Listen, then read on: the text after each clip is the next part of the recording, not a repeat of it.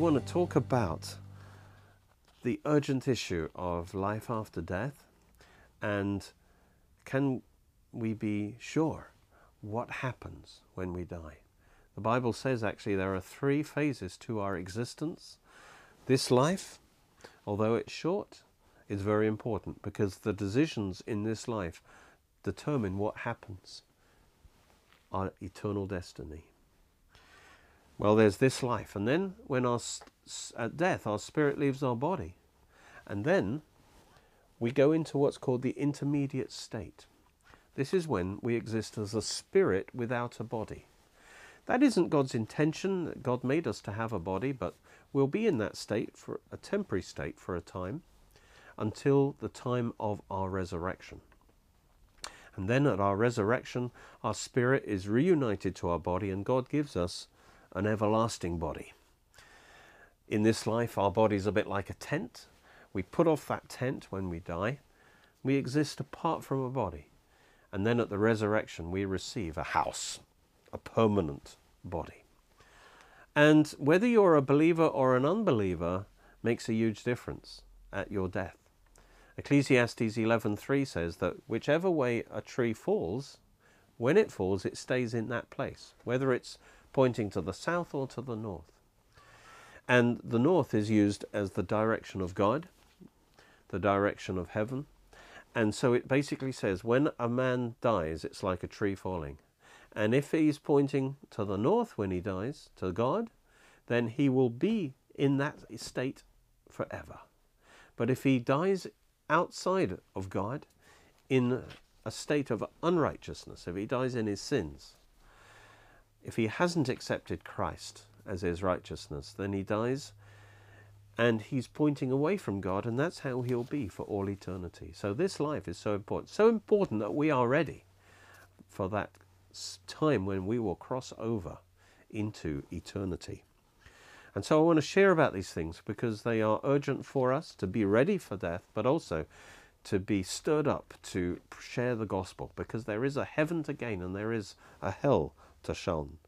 We've been looking at the fact that um, before the cross, believers or and unbelievers went down to a place called Hades or Sheol, a place under the earth, the place for departed spirits. And but the believers and unbelievers went to, to two different compartments. The story that Jesus told in Luke 16 about the rich man and Lazarus really illustrates that perfectly um, it describes the state of things before the cross, because Jesus made a difference when he died and rose again. Talked about this rich man who died. He was an unbeliever. And when he died, he found himself in torments, in a place of punishment, in Hades, in this place under the earth. And the beggar died as well, but he was a believer. And the rich man actually lifted up his eyes and he saw Abraham far off and Lazarus in his bosom. So the believers went to a different compartment called Abraham's bosom, also paradise. Because Jesus said to the thief on the cross, didn't he? You will be with me in paradise. That's where believers went after death, a place called paradise, the king's garden.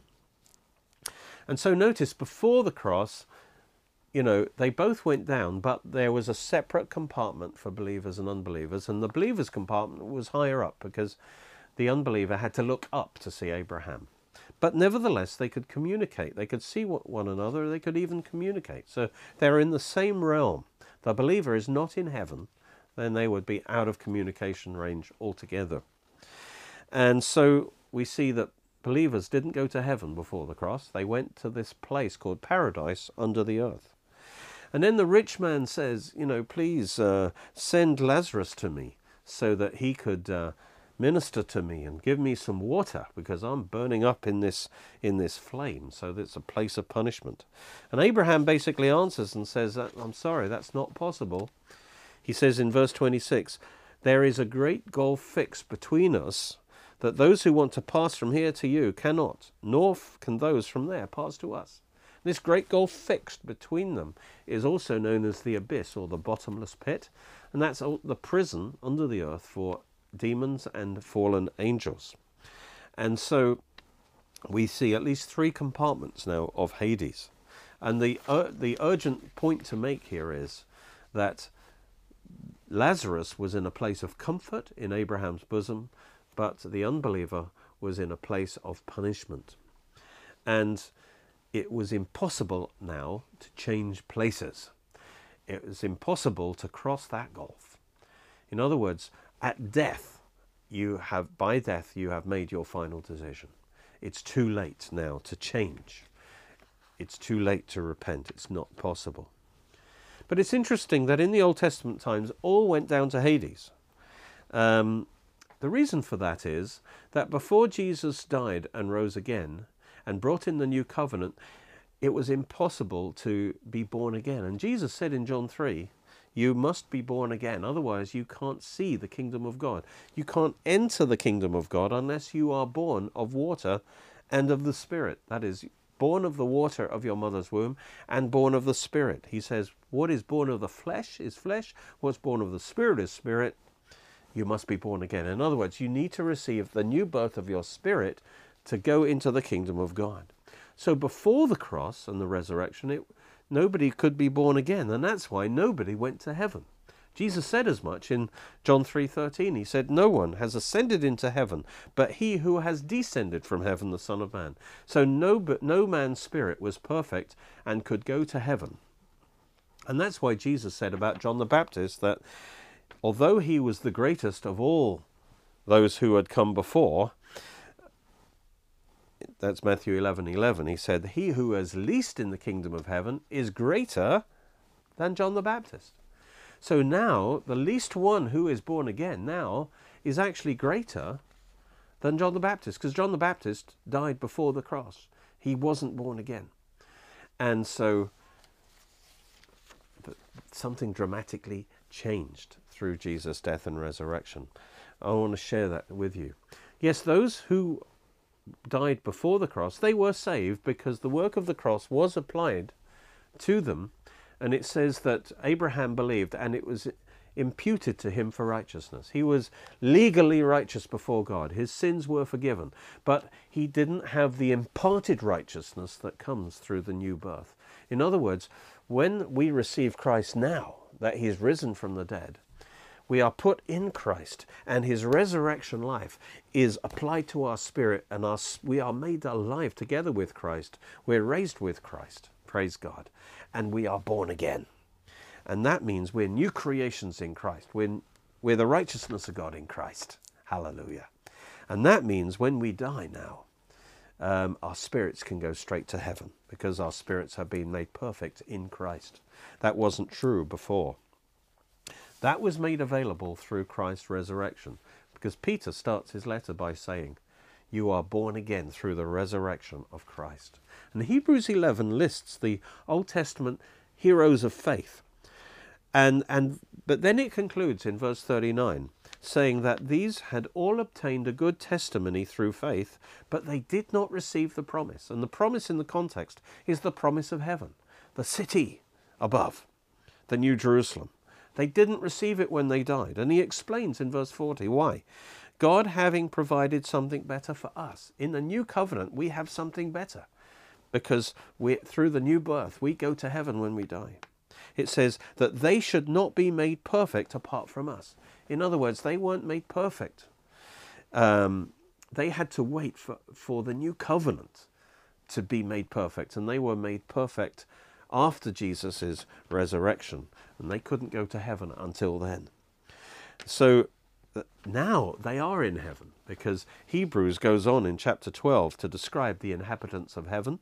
In verse 22, he says, You have come to Mount Zion, to the city of the living God, to the heavenly Jerusalem, to an innumerable company of angels, there's bunches of angels in heaven, to the general assembly and church of the firstborn registered in heaven to God, the judge of all, and to spirits of righteous men made perfect. Now, the church saints are in heaven. Notice it says the firstborn, church of the firstborn, registered in heaven. That's us. When we're born again, we're registered in heaven. But there's another group called the spirits of righteous men made perfect. And that's the Old Testament saints, you see, because they were counted as righteous but they were only made perfect when they received the new birth when Jesus rose from the dead. So, by his death and resurrection, establishing the new covenant, Jesus brought in a major change.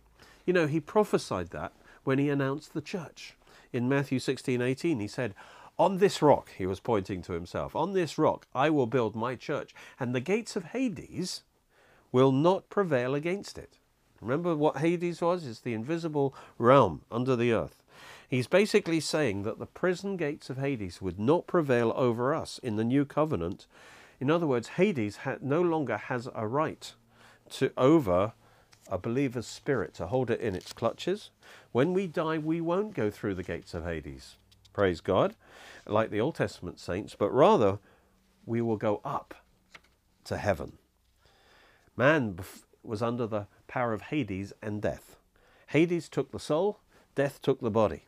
But Jesus conquered Hades and death. Remember, he said, I have the keys of Hades and death. Praise God. And but he's already released us out of the power of Hades, and when we're resurrected, we'll be released out of the power of death too.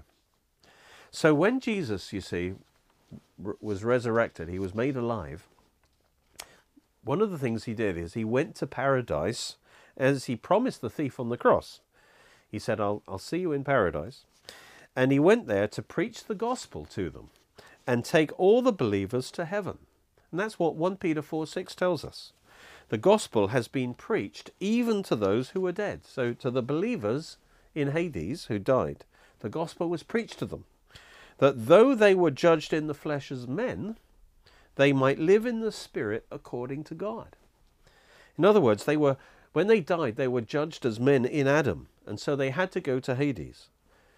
But when they believed the gospel, when Jesus said, I am the Son of God, I'm the Messiah, I've died for your sins, I'm risen from the dead, um, they believed him, of course, and they were put in Christ and they were born again. Their spirits received the life of God, that resurrection life, and then they were able to go up to heaven at the time of his resurrection. And so he went to paradise and he emptied paradise and he took paradise up to heaven. And um, paradise, they were already expecting his arrival. Can you imagine Joseph, uh, Jesus, as it were, father, father, adopted father? He told them all about uh, his conception, his birth, his childhood, how perfect he was as a boy. And then John the Baptist would have said all about his baptism and his miracles. And then Lazarus stayed for four days there. And then suddenly all paradise heard Jesus call down, Lazarus, come, come forth. And they knew the Messiah was on the scene. And then finally, the thief on the cross would have arrived and told them about the crucifixion. And when Jesus rose, then out of Hades, they were there was great excitement in paradise, and they took he took the righteous dead with them, and that's what Ephesians says that when Jesus ascended on high, he led captivity captive. Those in captivity were the souls in paradise. Yes, it was okay place, but it wasn't heaven. He took them in a grand triumphant procession. He took them up after the resurrection into heaven. And that's why paradise now is not located in Hades under the earth. Paradise is located in the third heaven. And we find that from Paul's own experience, I believe, when Paul was stoned to death. He actually left his body and he went up to heaven. And he talks about it in 2 Corinthians 12, verse 2 to 4. He says, I know a man in Christ. I think he's talking about himself. 14 years ago, he said, was caught up, not down, he went up to the third heaven, he was caught up to paradise and heard inexpressible words. So he died, he left his body, but instead of going down to Hades, he was caught up to the third heaven. You know, the first heaven is the atmosphere, the second heaven is outer space, the third heaven is the place of God's special presence, where his throne is, where the New Jerusalem is. And that's where Paul was caught up. So that tells us that paradise is now located in been re- relocated to heaven. So believers who die now, they don't go through the gates of Hades. They go up to heaven. Hallelujah. And so that's good news. If you're a believer in Jesus Christ, when you die, you'll leave your body and you'll go straight to be with the Lord in heaven. Thanks be to Jesus for his wonderful salvation. I want to tell you a story about uh, a man called Maurice Rawlings that really stirred my heart when I heard about it. He's written a few books about uh, life after death. He's, he was a doctor. He wasn't a believer. He'd been to Sunday school. and uh, he was treating someone um, who on an exercise machine and looking after his heart. And this man had a heart attack right in front of him as he was exercising. And this man died. And because he was a heart doctor, he was right there, he was able to resuscitate him and bring him back. And the guy had, was absolutely scared. He said, I've gone to hell. Please tell me, how can I escape going to hell? And Maurice, he said, don't, I'm not, I'm not a religious person. I, I, I, I don't know. That's not my job. And then it happened again. He died again.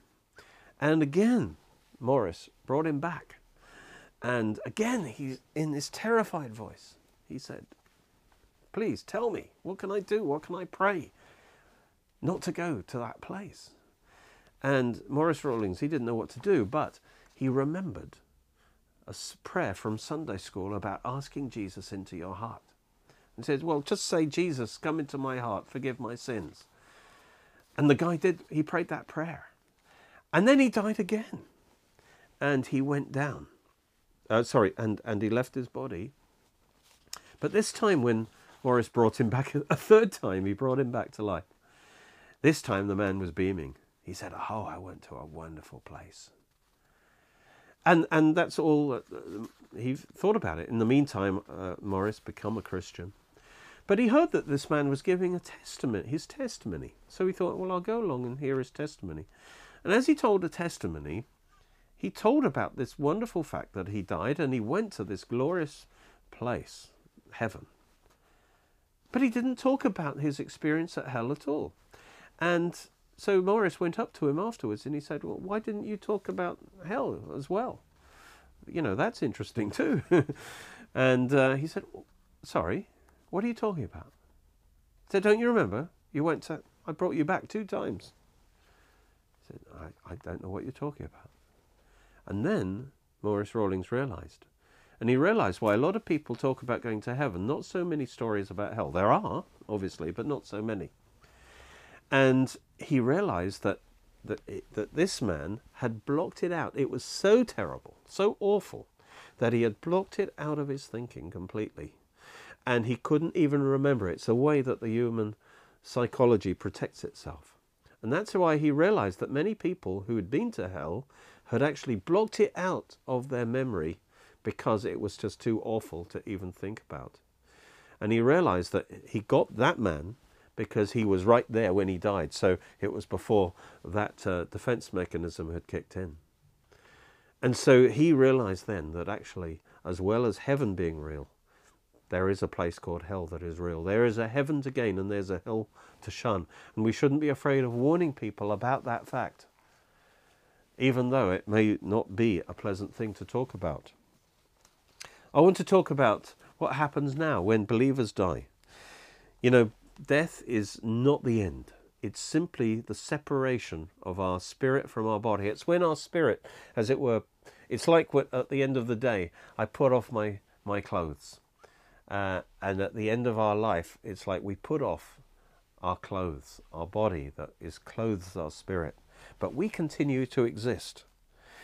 In, in fact, 2 Corinthians 5 8 talks about death being, being absent from the body. We're still alive, but we are absent from the body. We continue to exist as a spirit. Paul talks about, he says, My departure is at hand, which means at death we depart our body.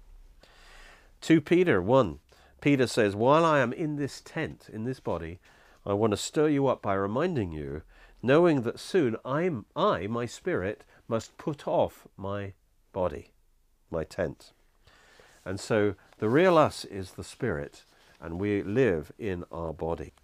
But we need to make sure we're ready, that we're headed in the right direction, that our eternal destiny is with God, not with Satan in the lake of fire.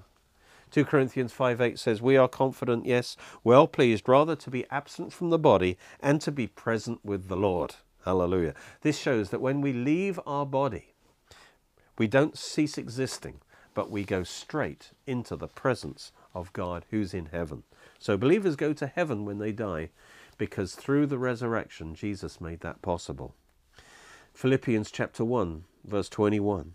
For me to live is Christ, and to die is gain.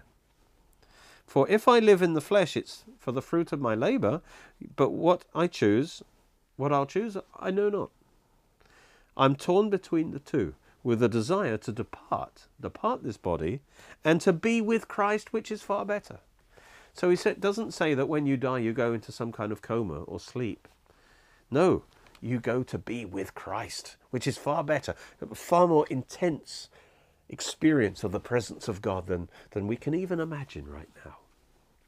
Revelation 14 13 says that the dead in Christ are in a state of rest as they await their eternal rewards because it's when they're resurrected we stand before the judgment seat of Christ and that's when we receive our eternal reward so we're in a state of rest of waiting after death until the time of resurrection. It says Write that blessed are the dead who die in the Lord from now on. Yes says the spirit that they may rest from their labors and their works follow them. In other words the good works you do in the Lord will follow you and they will be rewarded at the judgment seat of Christ, and that will determine the degree of glory you will have in eternity. So, we ha- as believers, we have a wonderful hope, an exciting hope. When we leave our body, we'll be in the presence of God, in a state of blissful happiness, of rest. In the book of Revelation, we see martyrs a, a number of times who've died, and where are they? They're in heaven. And so believers don't go down to Hades, they go up to heaven. But what about the unbelievers? But for unbelievers, they still go down to Hades. If they've rejected Christ in their life, if they've ignored him even, they've said no to him, I want to do it my way, then they will go down to Hades, to a place of punishment. It's called torments. They've been found guilty.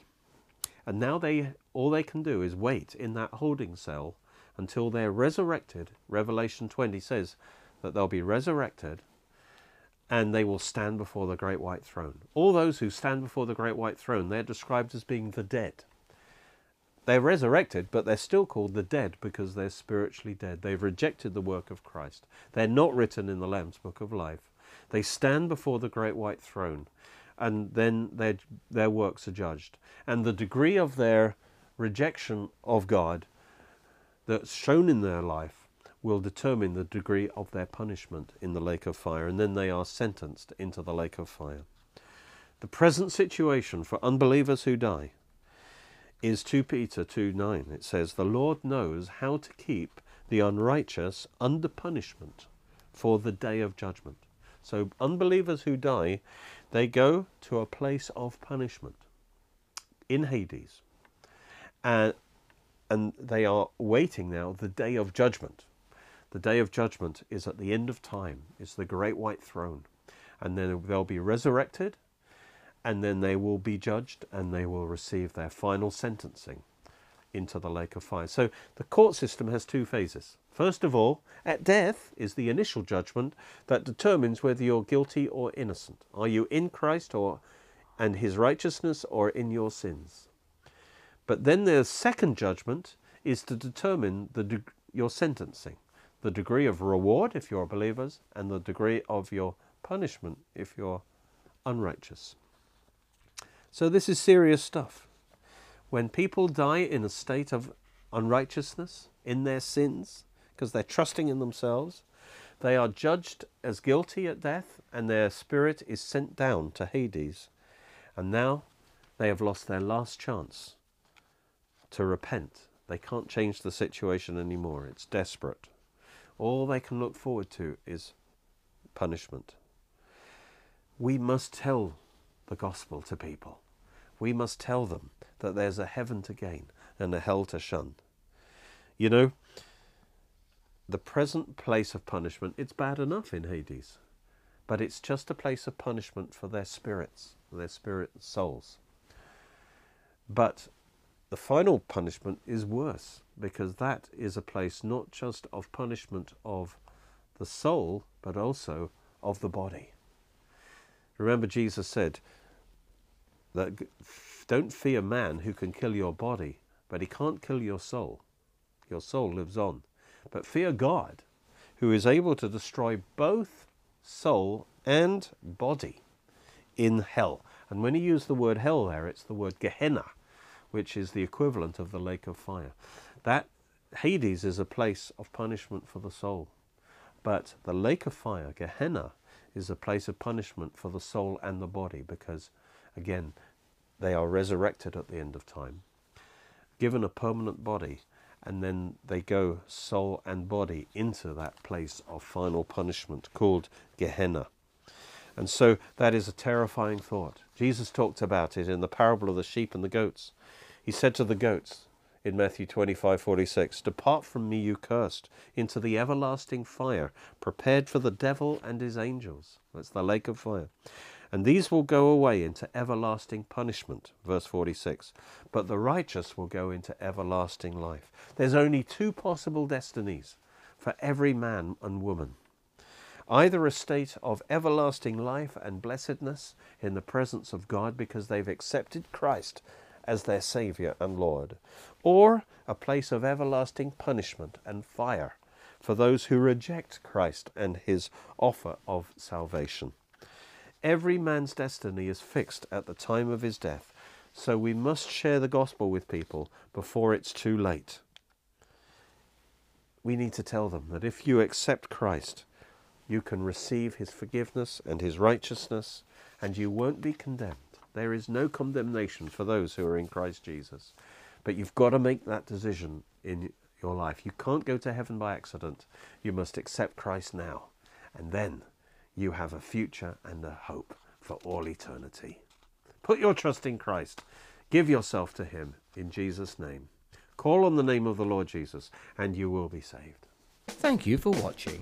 You can watch more of our teachings on our Oxford Bible Church Roku channel and Derek Walker YouTube channel. You're most welcome to join us at our church services, which are every Sunday at 11am and 6pm at Cheney School, Headington, Oxford, OX3 7QH. You can order CDs, DVDs, books, and other great products from our online shop at www.oxfordbiblechurch.co.uk or by calling 01865 515 086.